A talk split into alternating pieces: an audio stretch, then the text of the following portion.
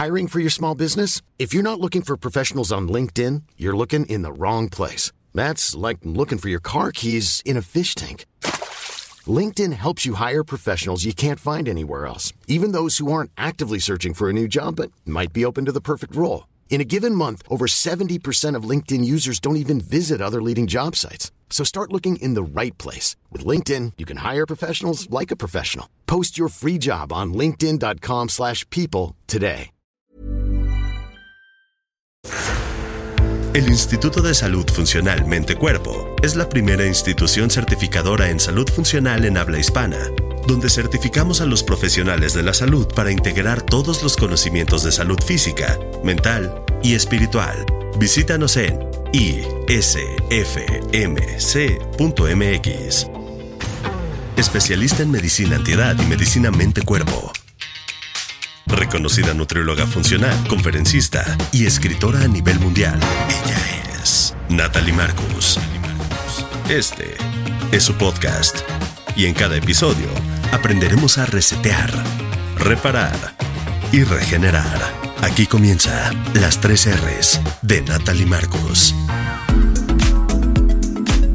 Bienvenidos a un episodio más de Las tres erres. Siempre podemos reparar, restaurar y regenerar nuestro cuerpo y nuestra vida, sobre todo cuando trabajamos con el pasado. Y para esto tenemos una invitada muy querida, Ale Llamas, escritora, maestra, mexicana-americana, que da talleres y sobre todo que ha sido bestseller en más de nueve libros a nivel internacional. Tiene un programa importante, un instituto M M K, donde ayuda a la gente a tomar un camino de conciencia, de plenitud y de salud. Bienvenida. Gracias, Nathaly. Muy, muy feliz de estar aquí hoy contigo y con toda la gente que nos está escuchando. Que tenemos aquí muchos fans en México, que te seguimos y te queremos. Ay, qué linda. Bueno, pues yo también aquí fan tuya, así es que encantada de conversar contigo y bueno, ver qué sale de esta hermosa conversación. Entonces, indagar en el pasado es un tema tuyo para vivir un mejor presente. Mucha gente le tiene miedo al pasado, quiere mejor bloquearlo. ¿Qué piensas? A mí hay una frase del Curso de Milagros que me impactó, que dice solo veo el pasado y, y qué cierta es, porque cuando estamos frente a personas, frente a hijos, pareja, frente a situaciones, inclusive frente al dinero, frente a cuestiones del mundo profesional, a veces no vemos todo lo que es posible, sino que empañamos eh, todas las múltiples posibilidades de las que nos habla la física cuántica con ese pasado que automáticamente pone como una caja de contención en nuestra visión del mundo y crea una narrativa basada en nuestras creencias, nuestras declaraciones, nuestra influencia cultural,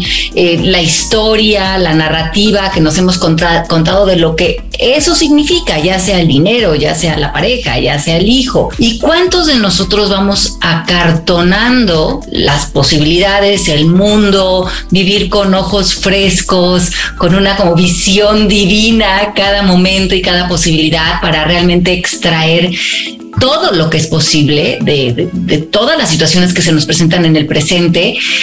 Pero hay una gran resistencia cuando este pasado tiene tanto peso en nuestra óptica y toda nuestra atención está puesta ahí. Sí, porque hay mucha gente que sigue viviendo en el pasado y que sigue siendo víctima de su pasado, recriminándole a sus papás, al jefe, a la pareja, y no se mueve y está ahí atorado, ¿no? ¿Y por qué hay gente que se acuerda más de su infancia y su pasado y otra que no quiere? ¿Es un bloqueo? Yo creo que para muchas personas tienen atadas mucha de su identidad en su pasado. Por ejemplo, yo soy la que me divorcié, o yo soy la que no tengo dinero, o yo soy la que tengo esta historia con mi papá o con mi mamá o de mi infancia, y se vuelve un poco hasta una justificación de no tomar esas riendas de tu vida y de salir al mundo. A veces hemos escuchado que le tenemos más miedo al éxito o a la luz que nos acompaña, eh, cuando nos hemos acostumbrado, yo creo que es una cuestión también de costumbre, a vivir en estas identidades falsas de quién creo ser y que se arraigan en un pasado. Y me justifico de no dar estos pasos importantes en mi vida, en, en mi economía, en el poder que tengo de tomar esta completa responsabilidad por eh, la experiencia de vida que estoy viviendo, cuando el pasado se vuelve el recurso, el escondite para no moverme a estos lugares que veo peligrosos para mí eh, en la exposición que puedo tener si suelto el pasado. Y yo creo que también el pasado tiene que ver mucho con tu epigenética hoy, ¿no? Con lo que eres, desde tu abuela, bisabuela, lo que vivieron generaciones anteriores que te han conformado a lo que vienes a trabajar hoy y que a lo mejor te toca a ti romperlo. A mí me tocó romper, ¿no? Con una generación de una mala relación de mamá, abuela, y hoy romperlo con mis tres mujeres, de tres hijas, y lo he logrado, pero me he trabajado mucho hacia eso, ¿no? Y creo que ha sido padrísimo, al revés, ha sido una oportunidad increíble de crecimiento. Lo que dices es importantísimo, Nathaly, porque vamos heredando una influencia cultural y no nada más en el lenguaje, en la cultura, en la familia, en lo que hemos escuchado desde que nacimos. Heredamos códigos, códigos que se vuelven lealtades, lealtades a la tribu, a la familia, de lo que se permite y no se permite. Y a veces en ese pasado heredado hay mucha limitación.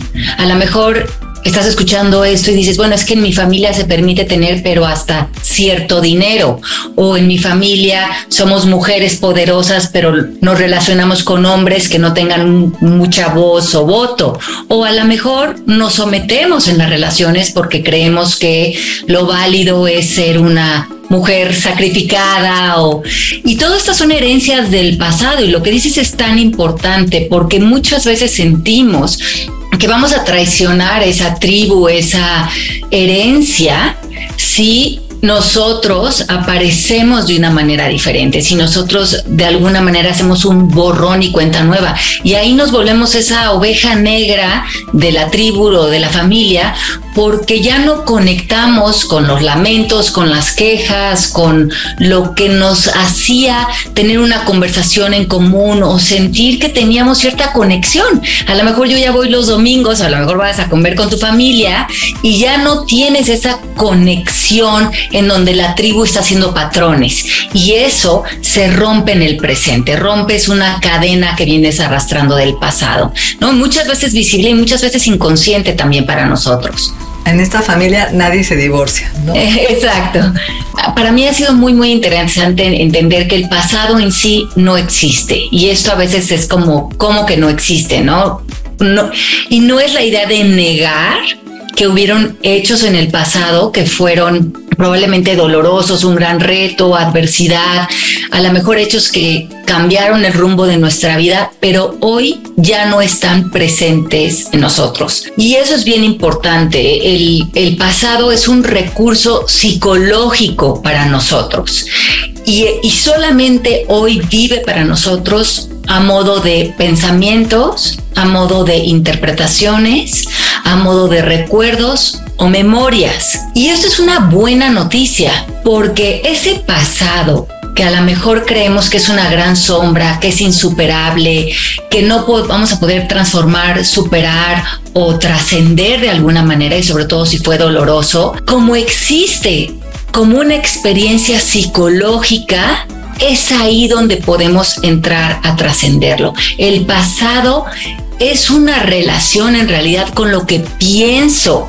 acerca de un hecho o de algo que viví. Y yo tengo una injerencia importante en decidir con qué pensamientos, con qué narrativas, con qué tipo de interpretaciones me voy a relacionar con ese espacio psicológico que hoy vive en mí para poder dar un salto y dar una marometa a lo mejor importante con un hecho que a lo mejor en su momento no tuve la capacidad emocional, la madurez o el entendimiento de cómo verlo. Pero hoy, y sobre todo yo lo he visto en la escuela, tengo quince años con una escuela eh, certificando a gente por todo el mundo y, y, y tengo muchísima experiencia trabajando todo tipo de temas con personas y muchas veces temas que parecerían imperdonables, imperdonables, tristes, desgarradores. Pero la buena noticia es que están en el pasado y hoy es una relación psicológica con esto. Y hay muchas técnicas y hoy en día muchísimas metodologías importantísimas que nos ayudan a, desde ahí, desde el presente como el portal, entrar a visitar ese pasado y dejar que sea esa gran sombra o esas cadenas o ese lugar eh, que visitamos como memoria, pero que emocionalmente probablemente no hemos podido deshacer.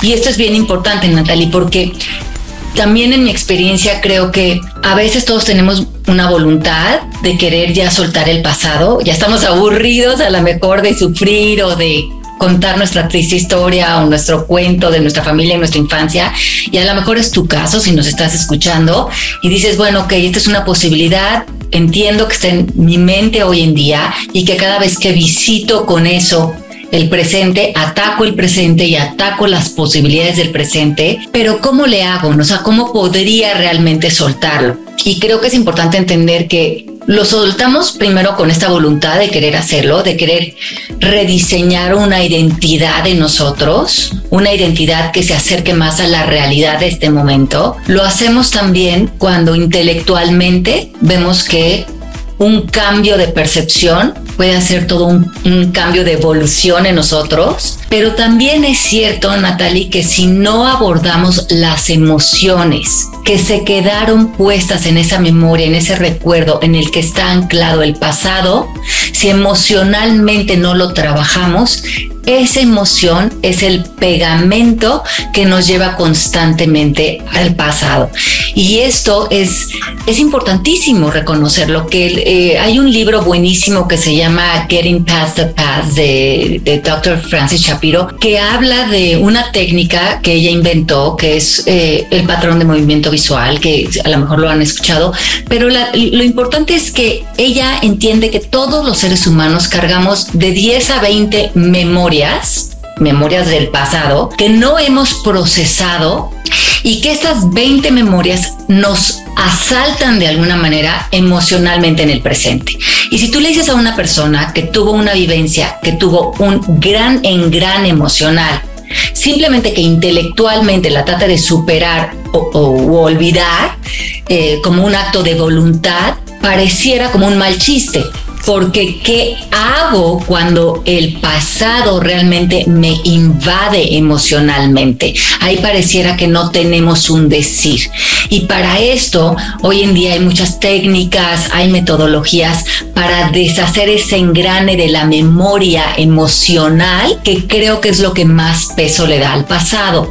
Cuando se deshace la memoria emocional, la memoria visual comienza a perder eh, su vitalidad en nosotros. Se nos empiezan a olvidar los hechos. Lo que quiere decir que aquello que recordamos como vivencias vívidas quiere decir que tiene una conexión, un pegamento emocional para nosotros. Lo que no lo tuvo, probablemente ya no lo recordamos.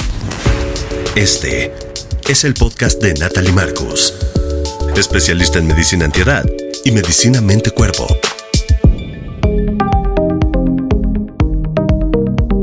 Es importante lo que estás diciendo, yo que veo pacientes, ¿no? Que veo gente con dolor físico principalmente. Y viene a una consulta de fibromialgia, una enfermedad autoinmune, un cansancio crónico, ¿no? Una depresión.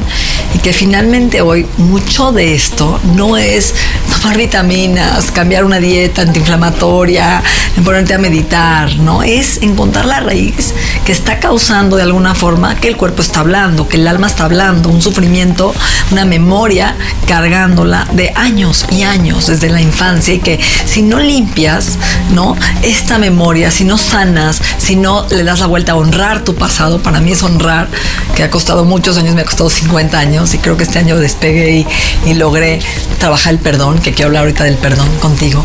Creo que eso te puede sanar más que tomar ciento cincuenta adaptógenos y antioxidantes y la dieta más maravillosa, sin gluten, sin lácteos, ¿no? Entonces, es mente-cuerpo, ¿no? Esa relación tan importante que va de la mano, y ese desengrane te va a liberar y tu cuerpo va a regresar a un equilibrio, una homeostasis tan hermoso, y lo vas a vivir, ¿no? Entonces, me imagino que esas técnicas las das en tus cursos, en tus libros, ¿no? Pero me gustaría que hables un poquito del perdón, porque creo que también con honrar, sanar y el perdón, ¿no? De tu pasado, ¿no? El perdón me parece muy, muy importante visitarlo como una memoria que nosotros seleccionamos de una vivencia que tuvimos, o sea, de algo que nosotros vivimos.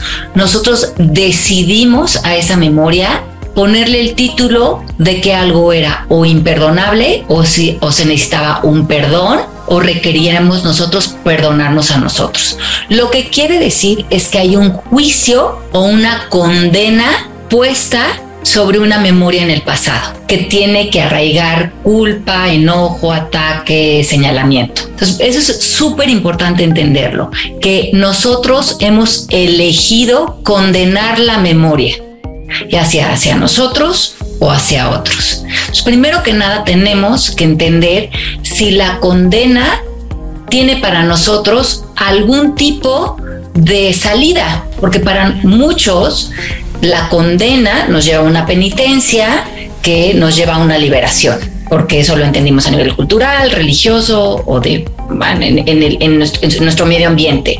Por eso es que para muchos de nosotros liberar la condena de la memoria no es tan fácil, porque hay algo que pagar. Hay una penitencia, ya sea del que nos hizo algo, que se arrepienta, que pida perdón, que pague esta condena, o yo, si no me puedo perdonar en algo, tendría que castigarme de alguna manera, y es a través de este castigo, de esta penitencia, que yo encontraría el camino a la liberación. Si llevan en este, en este espacio de la salida del perdón muchos años, a lo mejor ya entendieron que esta era una promesa de la cultura, pero no una liberación real. Una liberación real del perdón es regresar a la vivencia, retirarle los juicios que le hiciste a la persona, a la situación o a ti mismo por un momento, encontrar nuevas narrativas que puedan visitar la vivencia desde otra óptica. A veces esto cuesta trabajo porque estamos afianzados en esta idea de que tenemos la razón de estar enojados, que fue injusto, que fue triste, y probablemente desde un punto de vista moral y social tienes absolutamente toda la razón, pero esa es la gran trampa. Ahí es donde se anida la condena, y eso es lo que nos tiene a nosotros también anidados a estar victimizados, ¿no? Victimizados de esta palabra griega que tiene que ver con esta idea de sentirnos atados frente a algo. Entonces, ahora este pasado que no perdono o que estoy esperando un perdón me tiene atado. ¿Qué quiere decir esto? Que te he otorgado mi poder, te he otorgado mi sentido de posibilidad, de trascendencia, de bienestar. Por lo tanto, hoy ya siento esta urgencia, que sería lo que bien decías, Nathaly, lo que me alinea a mi salud. Porque la verdad que vive en nosotros, esa verdad que está alineada a nuestra pureza, a nuestra integridad, a nuestra propia evolución, a nuestra inteligencia espiritual, esa que siempre nos habla, nos está llevando a la salud. Y tú sabes, como doctora, que el ser humano tiende a la salud física. Si tú te enfermas, te da COVID o te da gripa o te enfermas del estómago, tu cuerpo solito se pone en acción por su inteligencia a llevarte a la salud. Lo mismo pasa con la salud espiritual o la salud mental. El cuerpo está deseándote y tiene las herramientas para llevarte si tú se lo permites. Hay una, hay una sabiduría dentro de todos nosotros. Nadie, estés, nadie vive fuera de esta posibilidad. Si nosotros liberamos la atención que tenemos a no perdonar, a la culpa, al miedo, a la señalización, Y, y, y si por un momento lo podemos poner en pausa, el cuerpo, tu sabiduría te va a dar las respuestas de cómo irte liberando de ese perdón, porque esa liberación te va a conducir a la salud. Y esto te conduce a la evolución humana y es parte de la inteligencia de la naturaleza en la que vivimos. Qué bonito, ¿no? No es tan fácil, tan, tan hermoso, porque se te antoja, pero yo creo que es el único camino. Yo creo que eso venimos, venimos a evolucionar, a crecer, a sanar, a relacionarnos mejor con nosotros, a buscar, ¿no? Que bueno, sí, sí tuvimos una infancia tormentosa, muchos de nosotros, sí tuvimos dolor, sufrimiento, pero creo que es nuestra responsabilidad poner las cartas sobre, esa, sobre la mesa, esta charola de aquí está mi vida, esta es. No la puedo cambiar. ¿Qué puedo hacer ahora para poder transformarla y tener una vida digna y cambiar mi presente? Que es donde ahí me gusta, que trabajas el presente para construir un mejor futuro. Y creo que es bien interesante entender que muchas veces los seres humanos, cuando um, el doctor David Hawkins, que hizo este estudio tan profundo acerca de la frecuencia y las vibraciones del ser humano, hoy que está esto pues ya certificado a través de la ciencia, ¿no? De que se puede verificar en dónde estamos eh, parados frente a una situación en nuestra vibración, vibración y frecuencia, tiene que ver con nuestro lenguaje, tiene que ver con nuestra percepción. Él se da cuenta que una persona que es generosa en la manera de abordar una narrativa del pasado, sube su vibración en una tabla de conciencia que él tiene, que va del cero al mil. Y cuando tú, a lo mejor una persona similar, tuvo una vivencia similar, en condiciones similares, pero se victimiza, se enoja, no perdona, esa persona vive muy bajito en la tabla de conciencia, o sea, su vibración es muy baja. Y esto es bien importante comprenderlo, porque tú tienes la posibilidad de liberarte si vas haciendo más amplias tus narrativas, si te permites más ópticas, más puntos de vista, y si no tienes esta necesidad de eh, atarte a estas identidades falsas que hablábamos al principio, de pobre de mí, o me pasó esto, o yo no puedo hacer esto, pero tú sí, existen las personas más afortunadas y yo soy de las desafortunadas, porque esto, mientras que tú lo digas, el poder tiene, eh, el lenguaje tiene tanto poder que no te das cuenta cómo eso que estás diciendo de alguna manera está esculpiendo tu futuro. Entonces, liberarte de este pasado hace que el futuro, que como nos decía Einstein, está sucediendo al mismo tiempo que el pasado y que el presente, se establezca de una manera diferente para ti. Podríamos hablar tantas horas tú y yo, es que tienes temas tan enriquecedores y interesantes. Me gustaría terminar este podcast, sobre todo, tú sabes que hoy las células nos escuchan, lo que nos decimos a diario cambia, ¿no? La ruta, para bien o para mal, de nuestra salud, de nuestro estilo de vida, de nuestros genes, que se expresen o no. Y siempre nos lo decimos, no somos lo que comemos, somos lo que sentimos, somos lo que tocamos, somos lo que nos decimos a diario, lo que experimentamos, somos moléculas de emoción. Entonces, Ale, ¿cómo te gustaría terminar este podcast a toda esta gente que te escucha hoy, que tiene la, las ganas la, de cambiar, ¿no? Y de verdad de sanar? Mira, yo creo que estamos en un lugar muy, muy importante como humanidad, ¿no? Acabamos de salir de una pandemia que nos invitó a, a interrumpir nuestros hábitos de todo tipo, eh, a cuestionarnos, a lo mejor a acercarnos a, a relaciones eh, que estábamos negando, o a conversaciones que no queríamos tener. Y creo que para muchos de nosotros fue incómodo eso de la pandemia, ¿no? Eh, no, no querer ponernos de frente, a lo mejor con tantos distractores que hoy tenemos en el mundo, que pueden ser el trabajo, salir, tenemos estas vidas tan mecanizadas, pero también... Eh, Que, que funciona con nosotros como escapes para no tener conversaciones importantes, para no buscar un perdón, para no soltar un pasado. Y creo que esta salida a la pandemia, que fue esta invitación, porque yo sí creo que muchos de estos eh, empujones que nos da la vida son para nuestro propio despertar, si es que así lo decidimos. Y Y, y creo que en el colectivo, si seguimos huyendo, si utilizamos esa salida para poder seguir conectados con lo que son nuestros escapes diarios, entonces no hemos hecho la tarea realmente de la pandemia, que, que fue sí aprender distinciones de cómo eh, cuidarnos a través de medicamentos o lo, lo que hayan hecho en, en su familia. Pero yo creo que todo tiene un significado más profundo, y creo que los que no estamos dispuestos a dar ese clavado interior, nos va a seguir empujando la vida para que veamos el significado más profundo que tienen las vivencias que tenemos tanto en lo individual como en lo colectivo. Y creo que el mundo sí nos está invitando a que nos demos un empujón más grande y seamos mucho más conscientes de muchas cosas, de, de las que cada quien esté viviendo a modo personal, de sus perdones a los que se tenga que poner al día, del poder de lo que se tenga que poner al día, pero también de entender que Eh, en el colectivo, si no nos movemos a esa ruta de perdón, si no nos movemos a esa ruta de evolución, el miedo nos puede consumir y nos puede eh, limitarnos a no llevarnos a, como humanidad, a dar este siguiente Exacto. paso. Entonces, este tema que tocas hoy me parece tan, tan importante, tanto en lo individual como en lo colectivo, porque es el empujón que nos está dando la vida, ¿no? Párate en tu valentía, eh, suelta el pasado y sé parte de un gran paso que vamos a dar como humanidad y que creo que estamos dando, y solamente damos esos pasos a través de nuestras crisis. No lo hacemos muchas veces tomándonos una cerveza Coronita en Acapulco, ¿no? Entonces es agradecer a lo mejor las vivencias incómodas, pero si podemos ver cómo ellas nos llevaron a trascender y a crecer y a darnos cuenta de lo poderosos que somos, entonces sí abordamos ese pasado desde otra óptica. Qué gran oportunidad escucharte. Gracias, Ale. Una Ay, gracias a ti, Nathaly. Gracias por tenerme. Agradecemos la confianza de Health Addiction, el Instituto en Salud Funcional Mente Cuerpo y Bienestar.